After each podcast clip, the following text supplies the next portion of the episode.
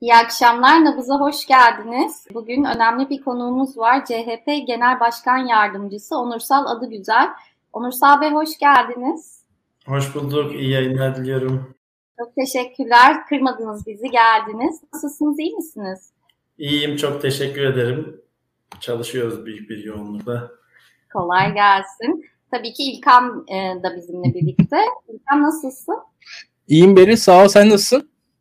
İyiyim ben de. Bugünkü program için biraz heyecanlıyım tabii haliyle. O zaman ben hemen programa geçeyim, başlayayım. Tabii bu aralar en çok konuşulan konu adaylık mevzusu. Ama bir ikinci konu da seçim güvenliği konusu. Biz bu programda biraz ona değinelim istedik. Ve Onursal Bey'e işte seçim güvenliğiyle ilgili birkaç şey sormak istedik. Altılı Masa tabii gündemde. Altılı Masa'nın çeşitli konularda çalışmaları var. Bunlardan biri de seçim güvenliği. Belli adımlar atılıyor, belli e, açıklamalar yapılıyor. E, bu çalışmalar, sizin de katkı sunduğunuz bu çalışmalar ne aşamada ve partiler arası bir uyum sağlanabildi mi? Öncelikle şunu söyleyeyim. Tabii ki seçim sürecini biz üç aşamaya ayırıyoruz. Bir, seçim öncesi hazırlık süreci. Siz iyi bir çalışma yapmazsanız, seçmene dokunmazsanız, projelerinizi onlara anlatmazsanız, bütün kapıları çalmazsanız, seçim günü sandıklarda oylarınızın dolup taşması beklenmiyor. Onun için biz ciddi bir çalışma içindeyiz. Bugün sokak örgütlenmesi çalışmasıyla kapıları çalıyoruz. Türkiye'de birçok çözülmeyi bekleyen sorun var. Ve bunların mağdurları var, Be- beklenti içinde olan e, birçok kesimden arkadaşımız var. İşte bunun içinde öğretmenler var, bu ara çok popüler olduğu için söylüyorum. İşte K Y K borçluları var, bunların içinde çiftçiler var, emekliler var. Bunların sorunlarıyla ilgili çözümlerimizi adım adım anlatıyoruz. Birinci aşamada seçim gününe kadar bu çalışmalarımızı yapıyor olacağız. Aynı zamanda tabii bir yandan da şunu devam ettiriyor olacağız. Seçim günü sandıkları korumak ve oylara sahip çıkmak. O yönde de Temmuz ayından bu yana sürdürüyoruz bu çalışmamızı. Temmuz dediğim ama iki bin yirmi bir Temmuz ayından bugüne biz Cumhuriyet Halk Partisi olarak iki bin on sekiz seçimlerinde ve iki bin on dokuz seçimlerindeki sandık sayılarını, seçimin gerçekleştiği seçim binaları sayılarını baz alarak bir çalışma yürütüyoruz. En az bu sayılar kadar olacak sandık görevlisi istiyoruz. Okul sorumlusu istiyoruz. Okul bilişim sorumlusu istiyoruz. Başarabildiğimiz kadar hukukçuyu atamaya çalışıyoruz bu sandıklara. Ve devamında da bunların çeşitli çapraz kontrollerini yapıyoruz. Masa başı kontrollerini yapıyoruz. Aynı zamanda yerinde kontrollerini yapıyoruz. Ben pazartesi günü Malatya'daydım, bu çalışmayı yaptık. Cuma günü Isparta'daydım, geçen cuma. Geçen perşembe Burdur'daydım. Birçok milletvekili arkadaşımız bugün Sinop'ta, Türkiye'nin başka yerlerinde çalışmalarını sürdürüyorlardı. Seçim güvenliğinin temelinde ilçe başkanlarımızın görevlilerini doğru ataması yatıyor. Biz de o çerçevede önce ilçe başkanlarımıza doğru birer sandık görevlisi atamaları gerektiğini anlatıyoruz ve bunları da diğer boyutlarıyla takip etmeye devam ediyoruz. Aynı zamanda Altılı Masa'yla da bu noktada iletişimimiz var ve o iletişim doğrultusunda da görevlerimizi atıyoruz ve de onlarla paylaşıyoruz. Diğer boyutuyla baktığımız zaman ne var diye baktığımız zaman içinde Altılı Masa'da tecrübe paylaşımı var. Seçmen listelerini inceliyoruz bir yandan da. Geçtiğimiz haftalarda İşte genel başkanımız çok net bir açıklama yaptı aslında. Çok net ve aslında gerçekçi bir açıklama yaptı. Dedi ki bizde Y S K'dan daha çok bilgiler var dedi. E, bu çok doğru bir açıklama. Çünkü e, biz aynı zamanda seçmen listelerini alıp seçmen listeleri üzerinde de veri zenginleştirmesi metotlarıyla hem kontroller yapıyoruz hem elimizdeki verilerle seçmen verisini birleştiriyoruz. Burada da çeşitli çapraz kontroller yapıyoruz. Bunu Altılı Masa'da da sürdürmeye devam ediyoruz. Altılı Masa'da partiler şu an öz hazırlıklarını yapıyorlar bir taraftan ve tecrübe paylaşımlarını sürdürüyorlar. İkinci aşamada sandık güvenliği noktasında Türkiye'de eksik olduğumuz bölgeleri bir yandan da belirlemiş olacağız ve buralarda işbirliğiyle nasıl daha ileriye gidebiliriz? Bunu değerlendiriyor olacağız. Cumhuriyet Halk Partisi Parti Okulu'nun iki bine yakın atanmış ve şu an aktif olarak görev yapan parti içi eğitimden sorumlu arkadaşımız var. Bu eğitmenlerimiz de dokuz yüz yetmiş üç ilçemizi Türkiye'de paylaşarak Oraların zimmetleyerek parti okulu eğitmenlerimize bir çalışma daha sürdürüyoruz.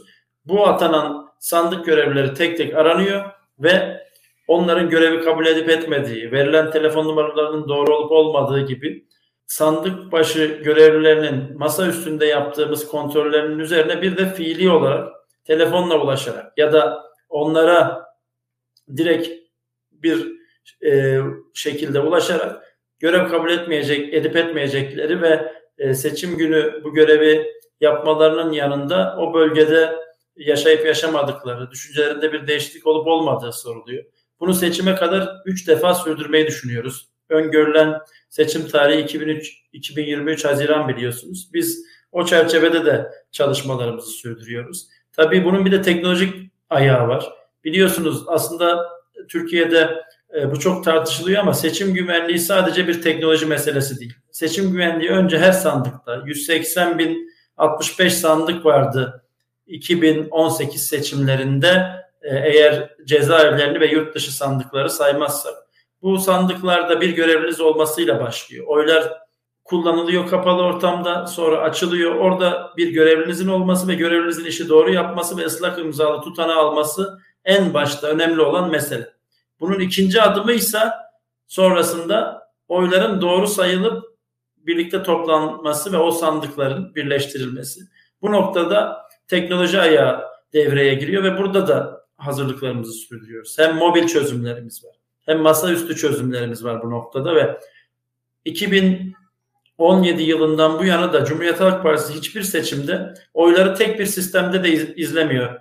Özellikle riski dağıtmak için yumurtaları tek bir sepete so- koymuyoruz. En az üç farklı sistemden aynı sandık sonuçlarını takip ediyoruz. Bunları sonra birleştiriyoruz. Aynı zamanda da Y S K'dan bize gelen verilerle karşılaştırıyoruz, kontrol ediyoruz. Nasıl bize Y S K'dan veri görüyor diye sorarsanız, eğer normal şartlarda bir sorun yoksa, yani Y S K veri akışını durdurmamışsa, her üç dakikada bir Y S K üzerinden bize veri geliyor ve o verileri de biz elimizdeki sonuçlarla karşılaştırıyoruz. Hatta Y S K ıslak imzalı tutanakların taranmış halini de bize gönderiyor. Bizim de elimizde ıslak imzalı tutanakların bir örneği olduğu için onlarla karşılaştırma fırsatını buluyoruz. Eğer bir sorun varsa otomatik olarak bizim sistemimiz burada bir sorun var, bu soruna müdahale edin diyor ve sorun ilçe başkanlığımızın, çağrı merkezimizin takibine giriyor.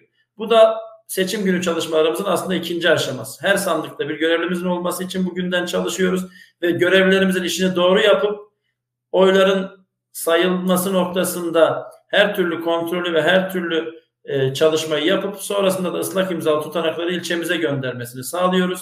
İlçemize gelen tutanakların genel merkez sisteminde birleştirilmesini sağlıyoruz. Bunu Y S K'da check ediyoruz. Bu da ikinci aşamamız. Birinci aşama neydi? Oyların Cumhuriyet Halk Partisi'ne kazanılmasını sağlamak. İkinci aşama seçim günü operasyonu, biraz önce anlattığım, ve bunun üçüncü ayağı var. O üçüncü ayağı da sürecin takip edilmesi ve itiraz süreçleri. Bu da en az seçim günü ve seçim öncesi yapılan çalışmalar kadar önemli bir çalışma. Biz seçim günü yaptığımız çalışmaların aynı ciddiyetle, aynı disiplinle seçimden sonra da sürdürüyoruz. Gece ıslak imzalı tutanaklarda farklar varsa bunların itirazlarını yapıyoruz. Çünkü Cumhurbaşkanlığı seçimi için yirmi dört saat, milletvekili seçimleri için kırk sekiz saat itiraz süremiz var. Bunu da en sonuna kadar kullanıyoruz.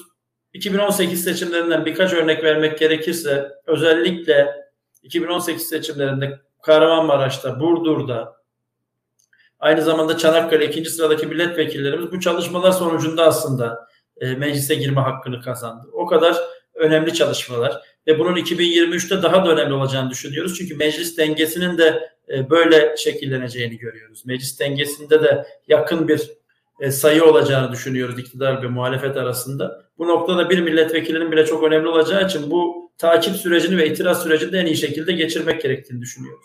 Bu açı, üç aşamalı süreç için Cumhuriyet Halk Partisi çok ciddi bir çalışma yapıyor ve bunu da rakamlarla söyleyip size sonra sorularınıza geçelim isterseniz. Şöyle söyleyeyim, şu anda Türkiye'de seçim yapılacağını tahmin ettiğimiz elli yedi bin beş yüz yetmiş bir seçim bölgesi var. Biz Cumhuriyet Halk Partisi olarak şu an iki yüz kırk sekiz bin beş yüz otuz bir görevlimizi sisteme kaydetmiş durumdayız. Asil ve yedek olarak. bu görevlerimizi de tek tek arıyoruz. Biraz önce söyledim, parti, okulu, görevlerimiz, eğitmenlerimiz. Bunları arayıp diyor ki siz bu görevi yapacak mısınız? Gerçekten gönüllü müsünüz bu iş için diyor. Ve ilk soruyu soruyor. Eğer orada bir sorun olmazsa bunun eğitim sürecine devam ediyorlar ve seçim gününe kadar onlarla kontak halinde olmaya devam ediyor olacaklar. Aynı zamanda partide farklı görevler yapan arkadaşlarımız var. Mesela hukukçularımız İstanbul'da her okulda bir avukat olmasını sağlamaya çalışıyor. Bunun için ciddi bir seferberlik içindeler. Çünkü İstanbul Barosu çok büyük bir baro ve yeteri kadar avukat var. Ama her okula bir avukat bulamadığımız illerde de, çünkü avukat sayısı yeterli olmuyor, orada da ilçelerimizde üç okula, dört okula bir avukat bulacağımız şekilde bir çalışma yapıyoruz. Aynı zamanda okullardaki veri akışı süreçlerini takip etmesi için elli yedi bin beş yüz yetmiş bir okul için bir bilişim sorumlusu görevlendiriyoruz. Bilişim sorumlularımız atanmış ve kimliği belli olan kişiler. Bunlar bize seçim günü sandık başlarından veri gönderiyorlar. Okulun kapısında bekliyor. Her sandığın sonucu belli oldukça bize mobil uygulamamız üzerinden veri gönderiyorlar. Aynı zamanda ilçe başkanlıklarımızda görevlerimiz var. Onları sürece dahil ediyoruz.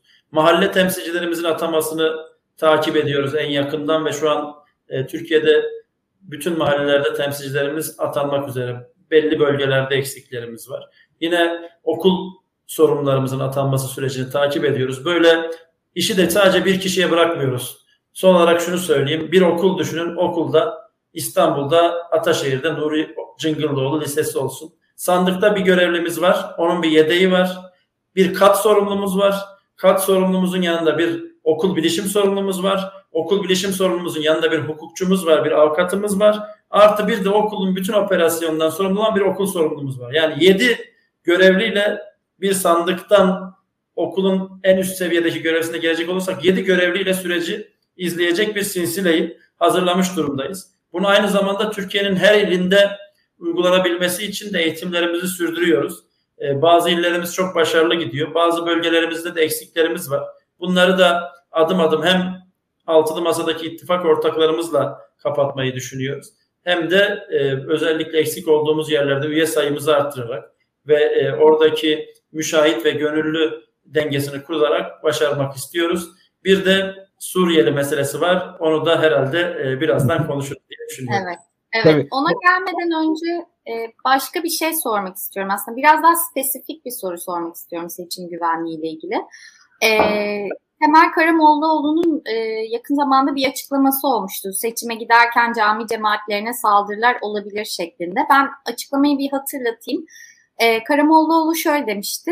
AK Parti hükümetinin ciddi yanlışlıkları var ama doğrudan doğruya mesul olan, olanları tenkit edeceğinize İslam'a saldırmaya kalkarsanız bundan büyük gaflet olmaz. AK Parti'nin lehine de daha mükemmel bir hava oluşmaz. En çok şahit olduğum şey bu husus. Benzer, benzer olaylar ileride e, artacak diye endişe ediyorum. Yani belli kesimlerin cami cemaatine yönelik bir takım saldırıları olabilir. Geçmişte yapılanlar olabilir. Bir yerde bir hata yapılıyor. Hatayı yapana değil İslam'a saldırılıyor. Bu sefer de camiye giden insan bu saldırıyı kendisine yapılmış olarak görüyor ve onun karşısına çıkıyor. İleride bu konularda bir provokasyon olmasından korkuyorum demişti. Bu konuda Altılı Masa'da görüştünüz mü? Karamollaoğlu'yla görüştünüz mü? Ve bu konuya özel önlemler planladınız mı? Ee, öncelikle biz seçim güvenliği meselesini daha çok tabii sandık güvenliği üzerinden şekillendiriyoruz şu an. Ama bu dediğiniz noktalar da çok değerli.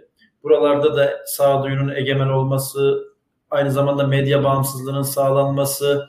Seçime giderken biliyorsunuz iktidar bütün devlet imkanlarını kullanıyor. Bu noktada aslında bu imkanların kullanılmasında özellikle bir güç farkındalığı yaratılmaması, yani birinin aşırı devlet imkanlarını kullanarak diğer tarafa üstünlük sağlamaması için çalışmalar yapılması gerekiyor. Yine T R T gibi çok önemli bir güç var. Burada ciddi sansür uygulanıyor muhalefet partilerine.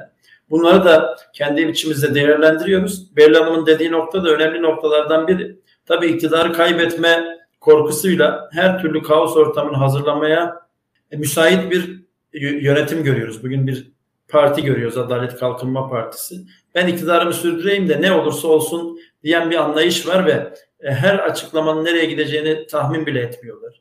İşte geçenlerde biraz önce konuştuk. Y S K'daki veriler üzerinden yapmış olduğumuz analizi, veri zenginleştirilmesini, aslında yasal haklarla bugünkü eşitsizlikle mücadele etme çabamızı, biz teknik imkanlarla aslında Türkiye'deki veri kullanımındaki eşitsizlikle mücadele etmeye çalışırken bir baktık bize hedef gösteren, sanki Cumhuriyet Halk Partisi hakkı olmayan bir çalışmayı yapıyormuş gibi hedef gösteren ve bunu hep bir ağızdan yapan, Cumhurbaşkanından, parti sözcüsünden, İçişleri Bakanından ve e, temellendirmeden sadece bunu e, bir e, kaos yaratmak, kafa karıştırmak, algı yönetmek anlamında yapan bir iktidar e, yapısı gördük. Bunu önümüzdeki süreçte de farklı başlıklarda göreceğimizi düşünüyoruz. Sonuçta karşımızda kabataş yalancısı bir iktidar var. Yani olmayan işleri olmuş gibi gösterip insanları e, sömürmeye çalışan, insanların e, kutsal e, değerlerini e, sömürmeye çalışan bir iktidar var.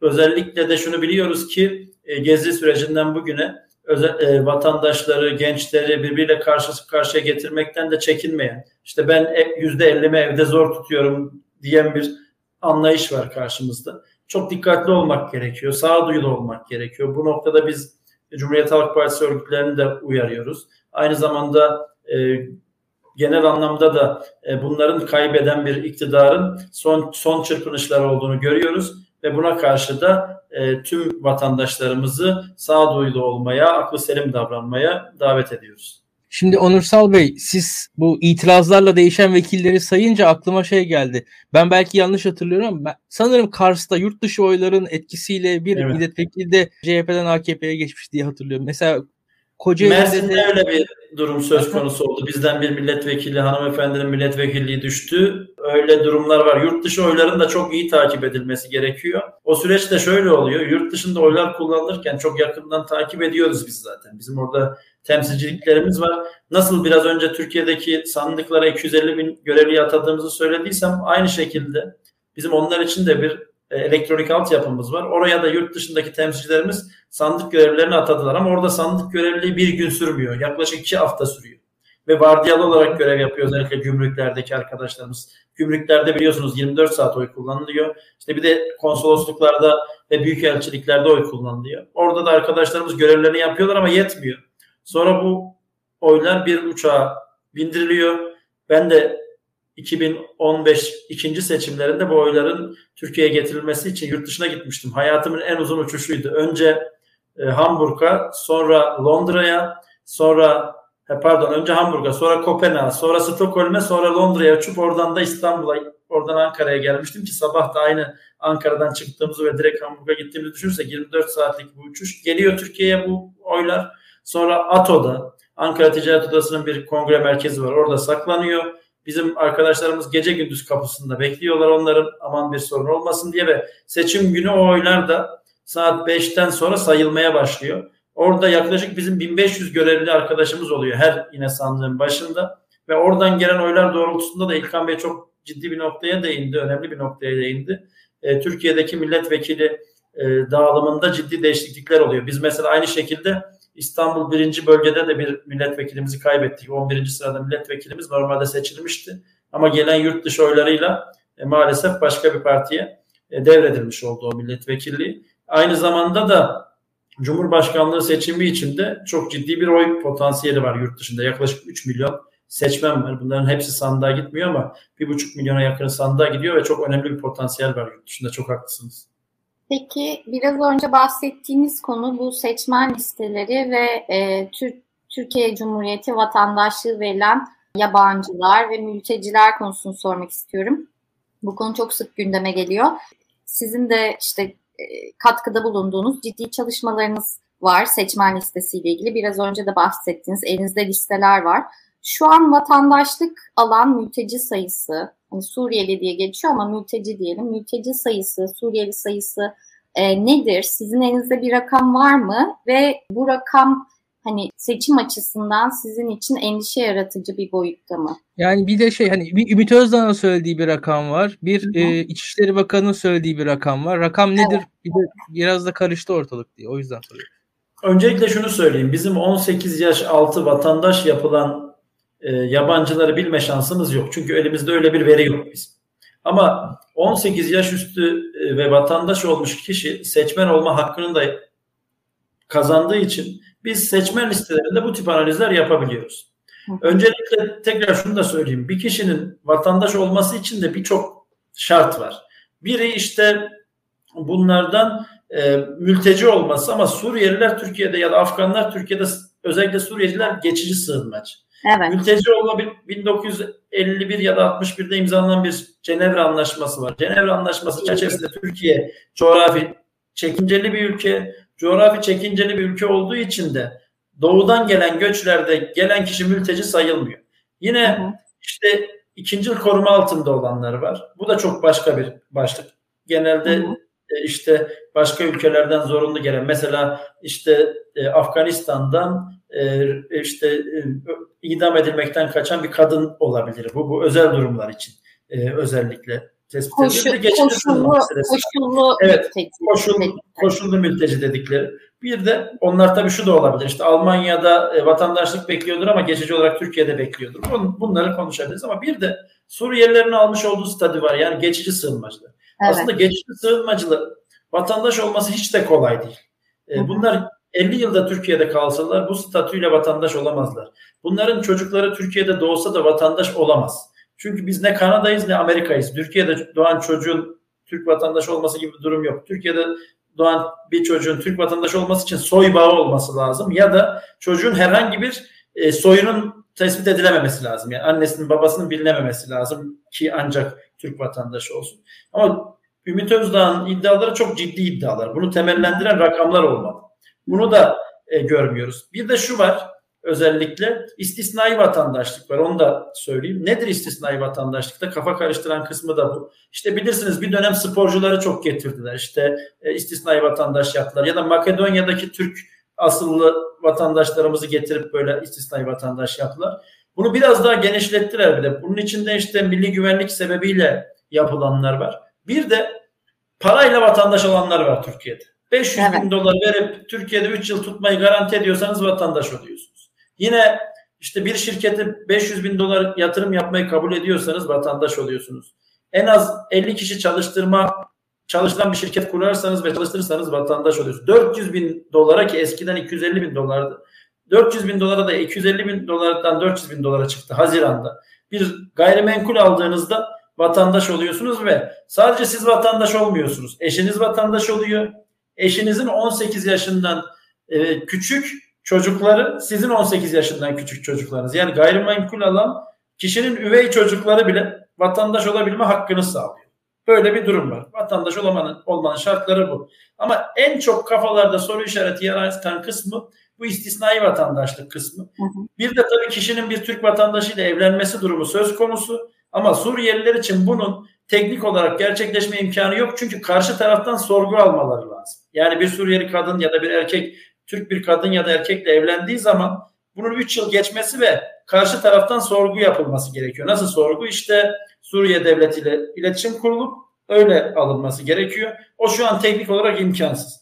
Böyle olunca kafalardaki soru işaretlerinin temeli aslında istisnai vatandaşlıkta. Yani geçmişte Bakanlar Kurulu kararıyla olup bugün Cumhurbaşkanı'nın bir kararıyla hayata giden, geçen vatandaşlıkta tıkanıp kalıyor ve kafalardaki soru işaretleri burada oluşuyor. Çünkü böyle vatandaşlık verilen kişiler de resmi gazetede yayınlanmıyor. Çok hmm. uzun zamandır biz takip ediyoruz. Yayınlanmıyorlar. Böyle olunca da tabii kamuoyunun bu konuda ciddi bir hassasiyeti oluşuyor. Ciddi bir bilinç oluşmuş. İşte geçenlerde de ad soyad değiştirmede bile biliyorsunuz bir anda ortalık çok karıştı. Sonra bakanlık açıklama yapmak zorunda kaldı, nüfus işleri. Bu iş, bu konu aslında e, sonradan Türkiye Cumhuriyeti vatandaşı olmuş kişiler için geçerli değil. Onların böyle bir hakkı yok. Yasanın içine baktığımız zaman demek zorunda kaldı. Çünkü kamuoyunda ciddi bir hassasiyet var.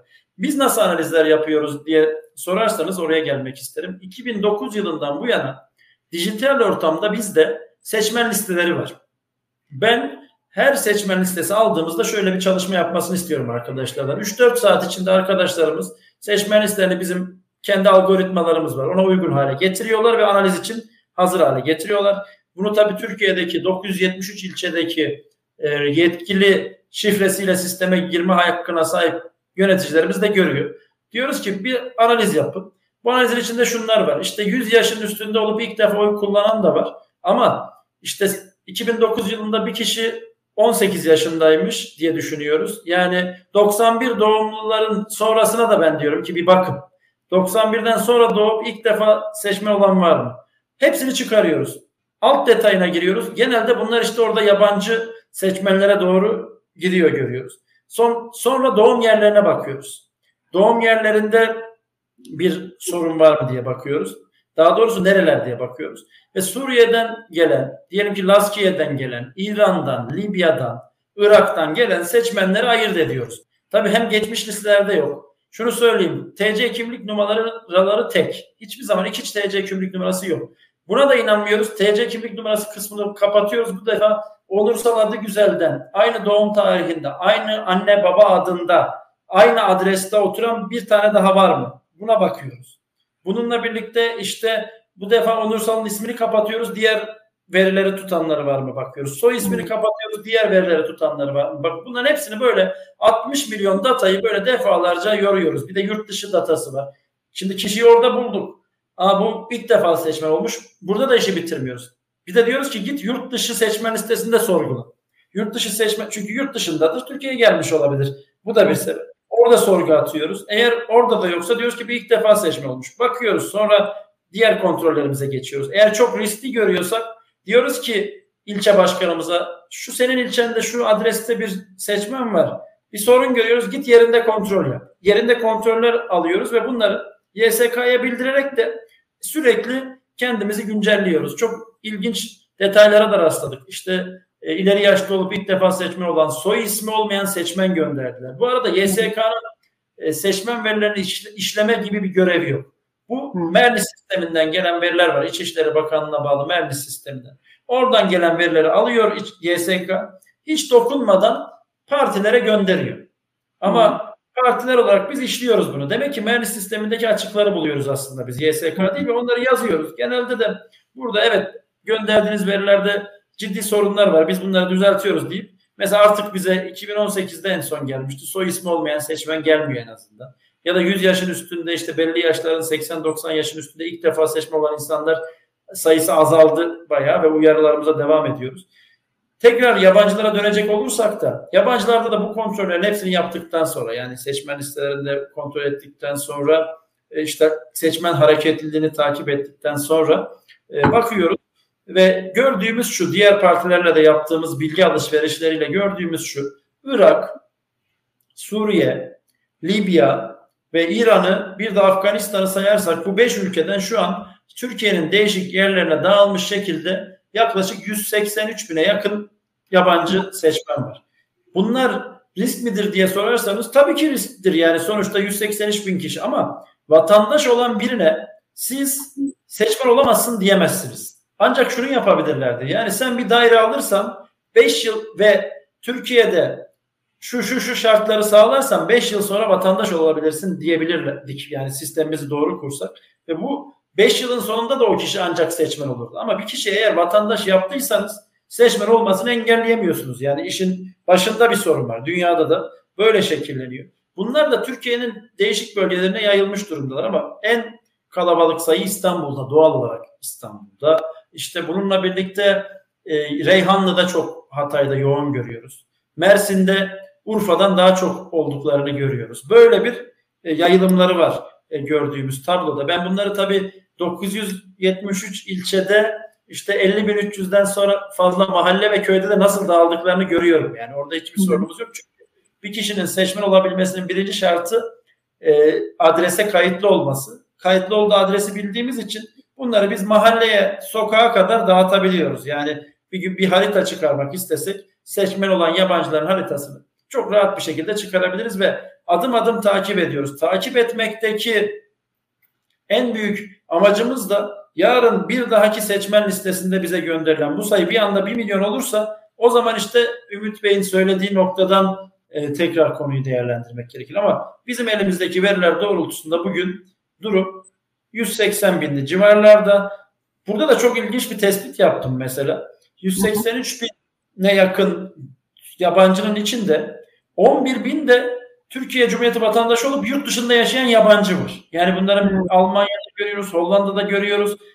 İki aşamalı olabilir. Ya Suriye'den gelip önce Türkiye'de vatandaşlık alıp sonra yurt dışına gitmiş. ya da yurt dışından gayrimenkul almış ama hala yurt dışında yaşıyor vatandaşlık aldığı halde. Böyle ince ayrıntılara baktığımız zaman farklı tespitlerimiz oluyor. iki bin dokuz yılına kadar, hatta iki bin on bir yılına kadar söyleyeyim, bu büyük göçler ve Suriye'deki savaş başlamadan, göç olmadan önce toplasanız Türkiye'de altı yedi bin bu şekilde Suriyeli, Iraklı vatandaş varken bugün bunların sayısı yüz seksen bine çıkmış. iki bin on dokuz seçimlerinde e, yanlış hatırlamıyorsam bunların sayısı yüz bin civarıydı. Bugün üç yılda yüz seksen bine çıkmış bu sayı. Baktığımız zaman aslında e, aylık ciddi bir binlerce insan, yabancının Türkiye Cumhuriyeti vatandaşı olduğunu görüyoruz. Tabii bir de beş milyondan hatta yedi milyon civarında yabancının da Türkiye sınırlarında yaşadığını düşünürsek bu mesele daha çok uzun süre konuşacağımız bir mesele olacak ve asıl bence seçmen olmasından çok başka ayrıntılarını da konuşmamız gerekiyor. Yani bunların nasıl... Şurası çok önemli. İşte bizim bir e, politikamız var. Biz diyoruz ki biz gö- bunları göndereceğiz ülkelerine. Suriyeliler olan sorunların çözümünde önce adım atacağız iktidara geldiğimiz zaman. Sonrasında da e, biz ülkelerine göndereceğiz diyoruz Suriyelileri. Burada çok kararlıyız bu noktada elimizden geldiğince. Ama bu süreç ki, yürürken de Suriyeli çocukların eğitimi çok önemli. O geri gönderilme noktasındaki planlar yapıldığında o bölgenin yeniden inşası çok önemli. Ya da bir kısmında Türkiye'de e, kalacağını hepimiz biliyoruz diğer boyutuyla. Bir kısmı e, Türkiye'de kalacağı için bunların entegrasyonu da bir mesele. Gönül ister ki tabii hepsi doğdukları topraklarda huzur içinde yaşasınlar, barış içinde yaşasınlar, hiçbir sorun olmasın. Ama bunları da konuşmak gerekiyor. Sadece e, meseleyi bir seçmen tarafına sıkıştırırsak da bence eksikler olacağını düşünüyorum. Çünkü dünyanın dört bir yanından biz e, daha çok sayılar yoğun olduğu için işte Suriye, Afgan, Irak, İran, buraya, Libya, buraya yoğunlaşmış durumdayız. Ama dünyanın dört bir yanından da gelip Türkiye vatandaşı olanları da görüyoruz ve yaşıyoruz. Onursal Bey, seçim güvenliği tartışması dendiği zaman yıllardır tekrar tekrar akıllara gelen bir diğer konu da bu parmak boyası. Parmak boyasını daha bu, bu yılın başında tekrar gündeme geldi. Hatta bazıları işte güvenliği sağlar sağlamaz o tartışılıyordu. Hatta e, bu kadar Türkiye'de milyonlarca e, teknik olarak yabancının da bulunması aslında parmak boyası meselesini çok da güvenlik açısından bir yandan o parmak boyası sağlayamayacak da diyen olmuştu ben, ben biraz tartışmalarımız içerisinde kendi aramızda. E, parmak boyası meselesine dair sizin e, bir tavrınız var mı? Seçimlerde kullanılmasına dair böyle bir talebiniz var mı? Bu talep veya bu talebi olan diğer muhalif partilerin o talepleri hakkında ne düşünüyorsunuz? Yani Türkiye maalesef yirmi birinci yüzyılda hala bir arpa boyu ileriye gidemediği için parmak boyası da bir ihtiyaç haline geliyor. İlkan Bey, parmak boyası neden isteniyor? Bir kişi birden fazla oy kullanamasın diye isteniyor. Burada da en önemli nokta yine aslında sandık görevlilerinin işlerini çok doğru yapması ve seçmen listelerinin de doğru oluşturulmasıyla şekilleniyor. Biz özellikle otuz bir Mart ve yirmi üç Haziran seçimleriyle İstanbul seçimleri tekrarlanınca şundan çok korktuk. Türkiye'nin başka bölgelerinden acaba seçmen getirip İstanbul'da kullandırabilirler mi oy? Yani İstanbul'daki seçmen listelerine bir müdahale olur mu diye. Bunun için de Cumhuriyet Halk Partisi olarak bir alternatif çözüm geliştirdik. Bizim mobil uygulamamızda bütün sandıkların seçmen listeleri de var. Orada okuldaki bilişim sorunlarımızın elinde. Aynı zamanda e, bunların çapraz kontrol yapma fırsatları var. Hem kapıda yazan listeye gidip bakabiliyorlar. Çünkü orada bir sıralama var. O sıralama aynı zamanda masadaki listeyle eşleşmesi gerekiyor. Yani İlkan Dalkıç eğer e, üç bin dört yüz nolu sandıkta ellinci sırada kapıda görünüyorsa orada da ellinci sırada olmak zorunda. Kapıdan sırasına bakıyor, gidiyor ellinci sıradayım diyor. Oyunu ellinci sıraya imza atarak kullanıyor. O listeleri de kontrol ettirdik acaba diyerek İstanbul'da bütün okullarda. Ve e, almış olduğumuz geri bildirimlerde burada bir sorun yaşanmadığını gördük. Ama bu soru işareti Türkiye'deki bütün partilerin aklında var. Çünkü sisteme olan bir güvensizlik var. Haksız, hukuksuz yere seçimleri iptal eden, mühürsüz oyları geçerli sayan bir e, yapı var karşımızda. İktidarda kalmak için her istediğini yapmak, her türlü e, hukuksuzluğu yapmayı kendine meşru gören bir yapı var karşımızda. Bu çerçevede de parmak boyası da az da olsa bir caydırıcılık sağlıyorsa kullanmak gerekir. Belki dediğim gibi yirmi birinci yüzyıla yakışmıyor ama bugün Türkiye bir arpa boyu yol gidemediği için bunun kullanılmasına da defalarca öneriler verildi. kullanılabilir. En azından e, bazı belgeler var. yüz kırk yedi belgesi gibi güvenlik güçlerinin oy kullandığı noktalar var. Bu belgeleri eğer doğru tanzim etmezseniz onlar birkaç yerde oy kullanabiliyor. Parmak boyası bu noktada bir caydırıcılık görevi yapabileceği için Türkiye, dünya e, işte e, teknoloji, bilim, bilgi, veri çağını yaşarken biz ülkemizde e, sürekli bir e, gördüğüm e, otoriteleri, bilimi yok sayan anlayışı e, egemen kıldığımız için ve siyasi ve e, bir merkezden alınan kararlarla yönetildiğimiz için bu meseleler de önemli hale geliyor. Yani özellikle şey var, e, siz belki benden de, de iyi bileceksiniz. Yani genelde seçimlerde oy kullanmayan da bir kitle oluyor. Yani bunlar işte yüzde kaçtır, yüz üçtür, beştir bilmiyorum. Mesela yüzde on civarı. Yani işte her seçim oy kullanmamış adamlar ve bu iki ihtimalle de bu seçimde de oy kullanmayacaklar. Pek sandığa gitmeyen insanlar. Özellikle bu insanlar açısından ya bu insanların yerine birileri gelip girerse falan o e, gerçekten hafif bir ürkütüyor. Yani İlkan Bey tabii onu tespit etmek çok zor. Bu sadece Y S K'nın elinde olan bir bilgi aslında. Y S K'nın da elinde yok. İlçe seçim kurullarına biliyorsunuz bizim imza attığımız kağıtlar var. Onlar ilçe seçim kurullarında kalıyor. O kağıtlar ilçe seçim kurullarına toplanıyor. Eğer ilçe seçim kurullarında biri onu tasnif edip elektronik bir ortama geçirmezse de o tut şeylerin içinde, çuvalların içinde kalan kağıtlar onlar. Yani Onursal Adıgüzel gitmiş, oy kullanmış mı, kullanmamış mı? Bunu bulmak için Onursal Adıgüzel'in imza föyü tasnif edilmeli. Bu tasnifi ilçe seçim kurulunun yapması ve bir merkeze bildirmesi lazım. Tabii Y S K böyle bir bilgi istemiyor ama bunu bir kişi isteyebilir. Adalet Kalkınma Partisi isteyebilir.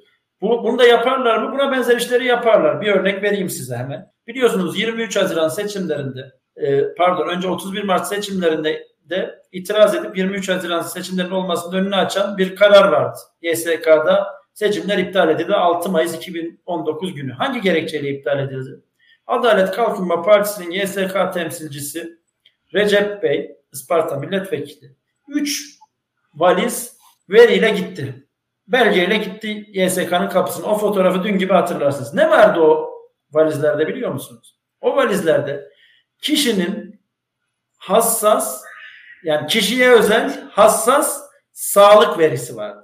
Bu Türkiye'de toplasanız iki bakanlıkta vardır. Bir siyasi partide olabilmesi imkansız. Ayrıca ne vardı biliyor musunuz? Dediler ki hani sandık başkanı atanmış ama bu memur değil.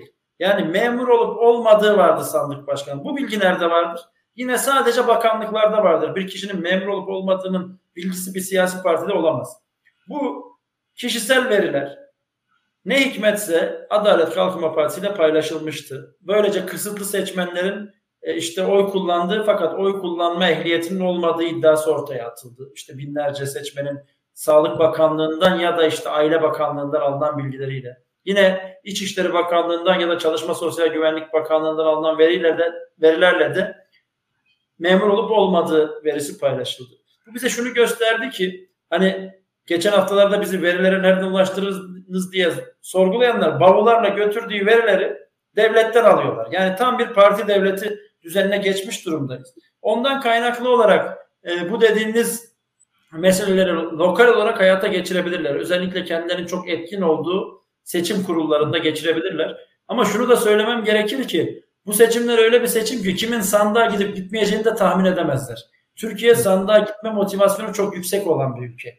Hiçbir ülkede yüzde seksen dokuz, doksan, seksen yedi bir sandık seçime katılım oranı yok. Onun için öyle çok da kolay olmuyor o yüzde onluk kısmı takip etmek e, hiç de kolay değil. O açıdan e, bizim arkadaşlarımız görevlerini iyi yaparlarsa ben onun düşük bir risk olduğunu düşünüyorum. Ama yine de parmak boyası caydırıcıdır. Eğer e, Türkiye'de bağ, kurumlar bağımsız değilse ve siyasetin etkisinde kalıyorsa bütün önlemleri almak gerekir diye düşünüyorum. Yani şunu da eklemek lazım o zaman. Sandığa gitmek sırf verdiğiniz oyla değil aslında seçimin daha sağlıklı olmasını da sağlayacak bir şey. Yani kesinlikle. Hangi parti oyu verirseniz verir sandığa gitmeniz seçimi sandığa gitmemenizden daha güvenli hale getiriyor. Kendinizin orada olması. Orada kendi imzanızı kendinizin olması. Hatta bir katkı daha sunayım size. Tabii anayasal bir hakkı da var seçmenin. Sandığa gitti, oyunu kullandı. Saat beşe doğru da sandıklar açılırken de sonuçları izleme ve sonuçların e, tutanaklara doğru yansıyıp yansımadığını da takip etme hakkı var. Sonrasında tutanaklar internet sitelerinde yayınlanıyor. Hem Cumhuriyet Halk Partisi'nin hem de Y S K'nın. Oradan da kendi oy kullandığı sandıktaki sonuçların Y S K sistemine doğru yansıyıp yansımadığını görebilme hakkı var. Ee, özellikle seçmenlerimizin bunu da hatırlatmak gerekiyor. Yani eğer Türkiye'de sağlıklı bir seçim olmasını istiyorlarsa, demokratik bir seçim olmasını istiyorlarsa lütfen hem sandığa gitsinler, oylarını kullansınlar, hem de kendi sandıklarının sonuçlarını takip etsinler ve bunun e, Y S K ve Cumhuriyet Halk Partisi sistemlerine doğru yansıyıp yansımadığını da görsünler. Biraz önce bahsettiğiniz bu Suriyelilerin geri gönderilmesi mevzusunda bir hatırlatma yapmak istiyorum. Aslında Suriyelilerin geri e, yani Türkiye'de kalmaya devam etmek istemelerinin en büyük nedenlerinden biri Suriye'deki rejimin değişmemesi. Yani rejimle ilişkiler kurulacak falan gibi bir program var ama onların da geri dönmeme isteği aslında orada bir Suriye rejiminin, Esad rejiminin hala e, devam ediyor olması. Onu bir hatırlatmak istedim. Hani bütün bu politika konuşulurken onu da belki bir değerlendirirsiniz yani diye. Bizim, bizim çözümümüz zaten orada bir sulh ortamının çalışma hayata geçirilmesi. Burada işte Esad'la görüşülecekse Esad'la görüşülmesi. Hı. Özellikle e, Türkiye'den gönderilen Suriyelilerin huzur içinde yaşayacağı bir ortamın inşa edilmesi. Orada hem de aslında altyapının inşa edilmesi. Burada birçok başlık var. Hastanesinden okuluna, o sürecin e, bir şekilde hayata geçirilmesi ve sonrasında aslında bunu bir e, özellikle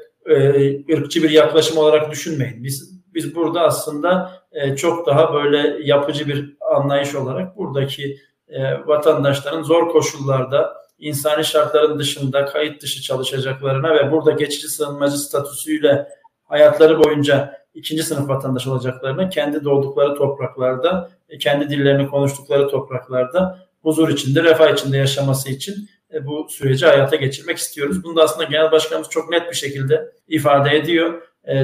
O süreci baştan aşağı yeniden inşa etmek gerekiyor diye düşünüyorum. Bir de şeyi merak ediyorum. Bu dört yüz bin dolar karşılığı ev alıp işte üç sene boyunca o evi tutanlara vatandaşlık verilmesi mevzusu. Bu konuda eğer hani seçimde başarılı olursa C H P'nin, Altılı Masa'nın politika değiştirmek gibi bir planı var mı? Bu konuda yeni bir yani politika biz, var mı? Biz vatandaşlığı satmayacağız, buna emin olabilirsiniz yani. Türkiye Cumhuriyeti vatandaşlığını satmayacağız ama biz Türkiye'yi yatırım yapılabilir bir cazibe merkezi haline getireceğiz. Yani birçok konuda hub olabilmiş, yani çekim merkezi olmuş, merkez olmuş bir ülke. Burada e, yatırım e, özellikle bir beyin göçü sorunumuz var. Bunu tersine çevirdiğimiz, Türkiye'deki gençlerin yurt dışında kendilerine ifade edecek ortamlar aramak yerine, iş aramak yerine Türkiye'de çalışabildikleri, global oyuncuların, big tech firmalarının yatırım merkezi olabilen, birkaç sektörde en az e, bölgesinde güçlü ve öncü olabilen bir ülke haline getirme e, çabamız olacak. Yani böyle dört yüz bin dolar vereyim de yatırım girsin değil, milyarlarca dolar yatırımın e, Türkiye'ye gelebileceği bir ortamı sağlamak istiyoruz. Bunda iki aşaması var. Biri güven, biri de altyapı. Alt, güvenin içinde adalet, demokrasi ve e, özellikle de güçlü bir hukuk sistemi var. Altyapının içinde de dijitalleşmeden e, birçok işte demir yoluna e, giden böyle birçok e, nokta var. Bunları iki ayak üzerinden e, tekrar tersine çevirebileceğimizi düşünüyoruz.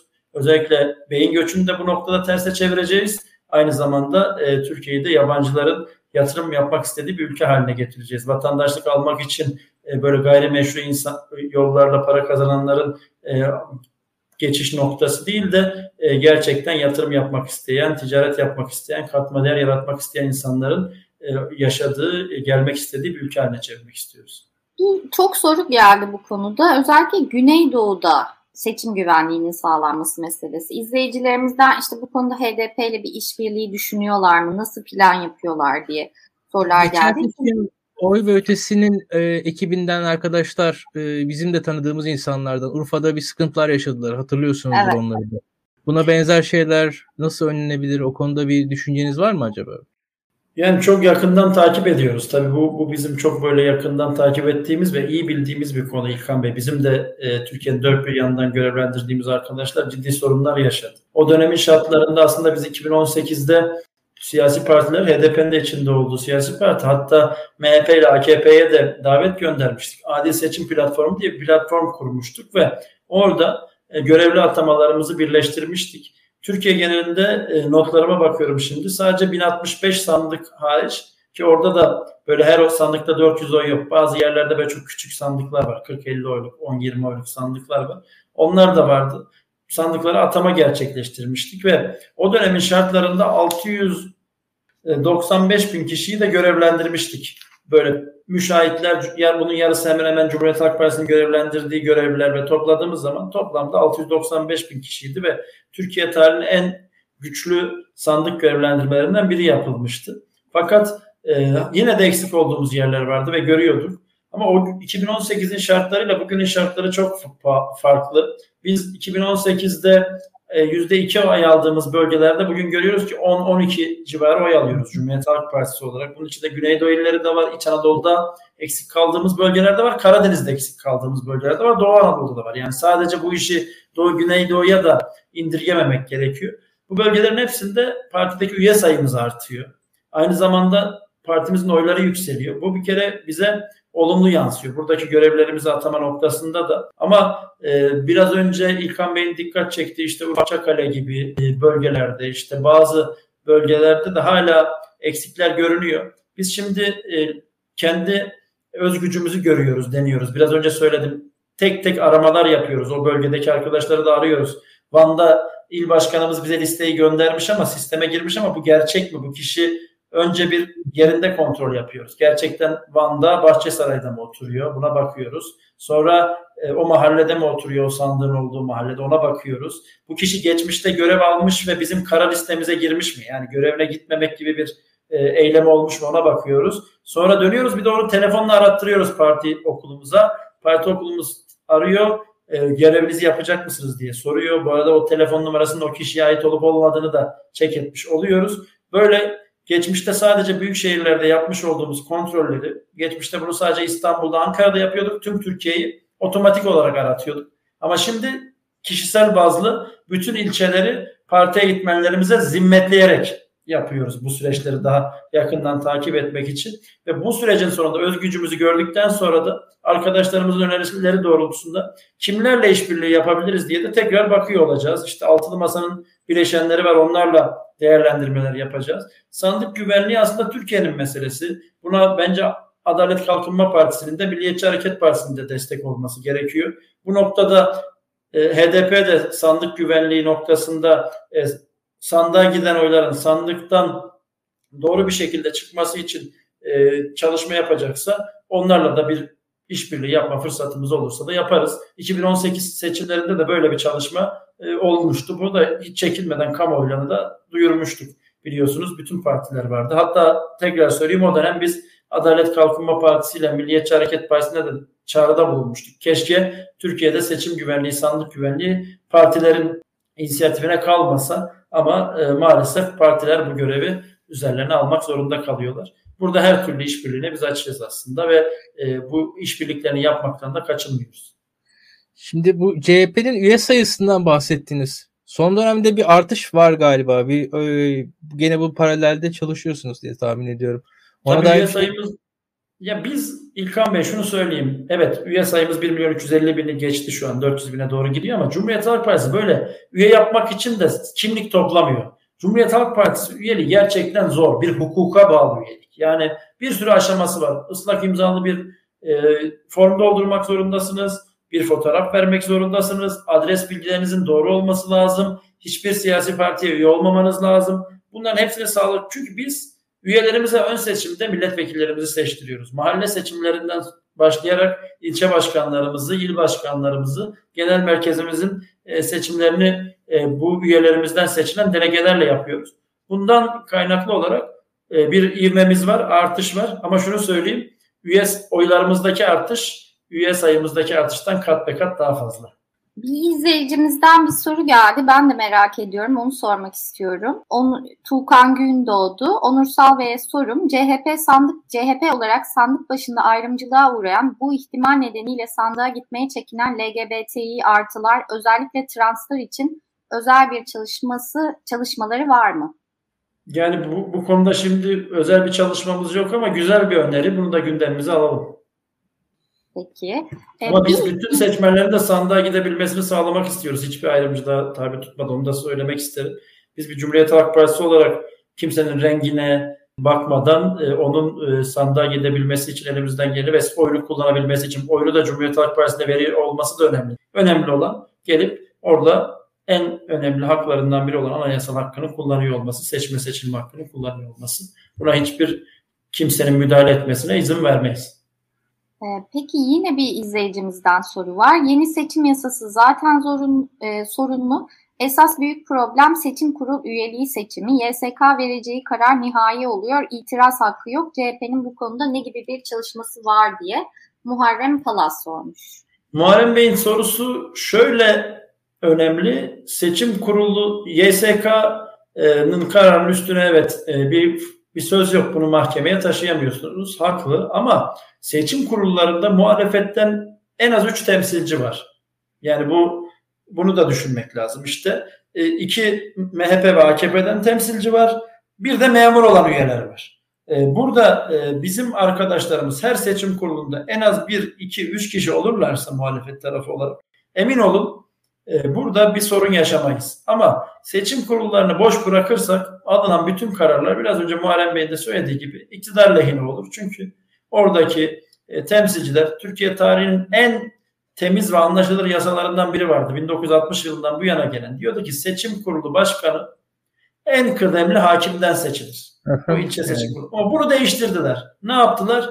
İşte birinci sınıf hakimler arasından kura çekilir diyerek buna bir müdahale ettiler. yedi Nisan'dan uygula, e, hayata geçen yasayla altı Nisan iki bin yirmi iki'de hayata geçen yasayla bunu yaptılar ve burada da bir kara kafa karışıklığına sebep oldular. Muharrem Bey'in de doğal olarak kafası karışmış. Burada en büyük çözüm hem seçim kurullarında bütün görevli arkadaşlarımızın görevinin başında olması, istisnasız görevlerini yapması, yine sandık başındaki bütün arkadaşlarımızın görevlerini istisnasız yapması ve muhalefetteki bütün partilerin de bu noktada diyalog halinde olması. Yani aynı düşünmedikleri ortada. Zaten farklı partilerin temsilcileri, buna hiçbir itirazım yok. Ama sandığa giren oyların sandıktan doğru çıkması noktasında, temiz, doğru bir seçim olması noktasında e, bir işbirliği yapabilme şansları var. Ya Onursal Bey, biz e, bu işi daha çok işte otuz Mart yirmi üç Haziran sürecinde öğrendik. Orada ya İl Seçim Kurulu'nun baş, başkanı Sayın Hakim e, İmamoğlu'na e, mazbatayı verdikten sonra emekliliğini istemek zorunda kaldı neredeyse. Yani öyle bir e, o zamanlar çok ağır laflar söylendi, ya hakaretler edildi, iftiralar atıldı. Hatırlıyorum ben o süreci biraz. Ya tabii orada Yüksek Seçim Kurulu Başkanı da biliyorsunuz Sadi Güven de seçimlerin iptal olmasına karşı çıkmıştı biliyorsunuz. Karşı oy yaz, yazmıştı. Sonra emekli oldu tabii. Görev süresi doldu. Ciddi bir baskı var. Çünkü rantı kaybediyorlar. İstanbul'u kaybeden Türkiye'yi kaybeden der demişti Erdoğan. Türkiye'de olmayan birçok iştihatı tekrar hayata geçirdiler İlkan Bey. Şöyle söyleyeyim. Eskiden itiraz olan sandıklara bakılırdı ve orada bir sorun varsa sayılırdı. Düşünün ki Maltepe'de, Çekmeköy'de, birçok yerde, Çatalca'da saymakla bitmez. Bütün seçim kurulu oyları tekrar sayıldı. Bir bölgesi ya da tekrar sayıldı. Bu tarihte olmamış bir şeydi çünkü seçim kurulunun kendine göre bir ruhu var. Düşünün ki orada aynı özelliğe sahip bir Adalet Kalkınma Partisi oyunu da iptal edersiniz ama aynı özelliğe sahip C H P oyunu da ortak oyla. Yani o kurul ve kurul kararla e, elin yerindeki bir kararla o anın koşullarıyla karar veriyor. Yani kimseye ayrıcalık yapmıyor aslında. O anın koşullarıyla herkese aynı kuralı uyguluyor. Ama siz orada çuvalı kapatıyorsunuz. Sonra başka yerde tekrar açıyorsunuz. Şimdi bir bak bir oy tertemiz ama iptal olmuş. Niye iptal olmuş? Çünkü onun için adam oyu atarken kimlik num- e, kart vizitini de atmış. E şimdi ne oluyor? Oyun gizliliği bitti. O zaman ne yapmanız lazım? Onu iptal etmeniz lazım. Ama çıkarıp onu eğer zarfa zimmetleme, e, zımbalamazsanız o föye başka biri baktığında, yani üçümüz dışında biri baktığında der ki ya bu tertemiz bir oy, nasıl bunu iptal etmişler? Halbuki o oyla birlikte bir kart vizit çıktı zarftan ve ondan iptal oldu. Yani o sürecin kendi içinde bir ruhu var. Bunu bozdular ve hiç de çekinmeden bunu bozdular. Fakat vatandaş da onlara çok tarihi bir ders verdi. Aslında işin sonunda tekrar saydılar, alttan topladılar, üstten topladılar. Hiçbir şey olmasa da bir şey oldu dediler. Ama işin içinden çıkamadılar. Önemli olan sandık başlarında olmak. otuz bir Mart'ta nasıl on yedi gün boyunca Cumhuriyet Halk Partisi İstanbul örgütü sandıkların, çuvalların başında beklediyse aynı motivasyonla sandıkların başında Türkiye'nin seksen bir ilinde bek- beklemek ve şunu kesinlikle unutmasınlar. Anadolu Ajansı'nın yönlendirmelerini boş versinler. Y S K'nın sesi çıkmaz, boş versinler. Süreci takip etsinler. Hızlı değil ama doğru sonucun çıkması için çalışmaları sürdürsünler. Hep birlikte sonuca gideriz. En kritik nokta, tekrar söylüyorum, teknolojiden de önce, sistemden de önce her sandıkta bir görevlisi olması en az muhalefetin, ama bir yetmez, iki üç görevlisi olabilmeli. Bugünün muhalefet partisi sayısına baktığınız zaman altılı masa var. Bununla birlikte daha başka muhalefet partileri var. Yani bir sandıkta üç dört arkadaşımız olabilir. Kimisi müşahit olur, kimisi sandık görevlisi olur. Ama olabilirler, süreci takip edebilirler. Islak imzalı tutanakları alıp ilçe başkanlıklarına götürdükten sonra bu riskleri çok ciddi seviyede azaltmış oluyorlar. Ondan sonra güçlü bir takip süreci aslında işin üstesinden gelmemizi sağlayacak. Son bir soru sormak istiyorum. Bu seçim kanununda yapılan değişikliklerle ilgili. Ee, biz burada programda İlkan'la da çok bahsettik. Ee, sizce ana muhalefet partisi olarak e, seçim kanununda yapılan değişikliklere karşı yeterli bir tepki koyduğunuzu düşünüyor musunuz? Çünkü hala biz halkta bu konuda bu yapılan değişikliklerin nelere yol açabileceği konusunda bilgi eksikliği görüyoruz, tepkisizlik görüyoruz. Sizce e, o konuda ana muhalefet partisi üstüne düşeni yaptı mı? Beril Hanım, tabii meclisin işleyişini tam anlamıyla görmeyen arkadaşlarımız böyle bizlere eleştirilerde bulunuyor olabilir ama biz ele, son noktaya kadar takip ettik. Aslında birkaç başlıkta daha sert adımlar atmaya çalışıyorlardı ama hem kendi aralarında anlaşamadılar hem de muhalefetin güçlü ses çıkarmasıyla aslında e, geri çekmek zorunda kaldılar. Ama sonuçta bir parmak çoğunluğu var. İşte Türkiye'de bir anayasa değişikliği süreci yaşandı. Kürsüler kırıldı. Kavgalar çıktı ama sonunda parmak çoğunluğu ve sorgulamadan bu işleri yapanlar bir şekilde başarmış oldular süreci. Referanduma götürdüler. İşte orada başka bir süreç yürüdü. Meclisin çalışma altyapısına baktığımız zaman sayısal çoğunlukla çalışıyor ve burada e, ana muhalefet bütün eleştirilerini yapmasına rağmen ve süreci biz Anayasa Mahkemesi'ne de götürmüş durumdayız. Mesela en önemli görevlerimizden biri bu. Ama Anayasa Mahkemesi gündemini almamış durumda. Hala gündeme almasını bekliyoruz ama bu arada işte biraz önce konuştuğumuz, konuştuğumuz hakimlerin atanması süreci gerçekleşmiş oldu. İşte e, yine önemli noktalardan biri şu var. Biz defalarca anlattık. İşte en kritik noktalardan biri de hakimlerin e, atanmasıyla birlikte işte artık oyların kullanılması. iki bin on yedide hiç unutmuyorum, bu sisteme geçerken şöyle anlatmışlardı. İşte vatandaşın oyu meclise yansısın demişlerdi ve bu sistemi getirmişlerdi. Biz itirazlarda bulunmuştuk. Şimdi de diyorlar ki vatandaşın oyu partisine yansısın. Yani bu kadar böyle birbirinden tezat e, cümleleri kullanarak İşlerine nasıl geliyorsa, Amerika'da gerrymandering diye bir e, uygulama var biliyorsunuz, literatüre geçmiş artık. Gerrymandering yapmaya çalışıyorlar ama ne yaparlarsa yapsınlar, Türkiye'de sadece süreci iki bin on beşe geri getirdiler.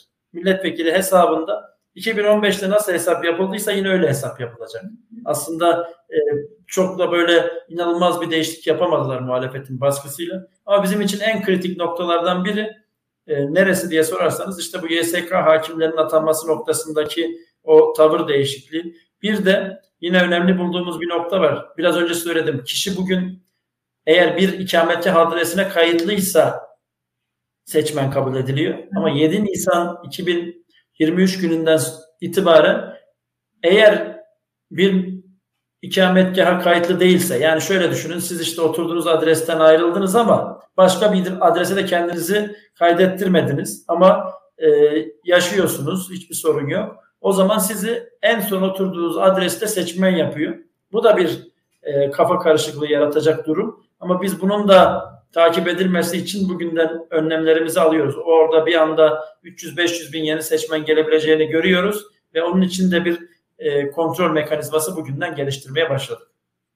Peki Onursal Bey, çok teşekkür ederiz programımıza katıldığınız için. Ağzınıza sağlık. Ben teşekkür ederim İlkan Bey, Beril Hanım. Çok ee, arka tarafta çalışan arkadaşlarımız. Hepinize çok selamlar sunuyorum. Seçime doğru daha iyi, farklı yayınlar ve daha net sayılarla yayınlar da yaparız diye düşünüyorum. Çok teşekkür ederim. Bekleriz. Her zaman bekleriz. İzleyicilerimize de çok teşekkürler. Güzel sorular sordular. Çok canlı tuttular yayını diyelim ve haftaya görüşürüz yine aynı günde. İyi akşamlar herkese. İyi akşamlar. İyi akşamlar.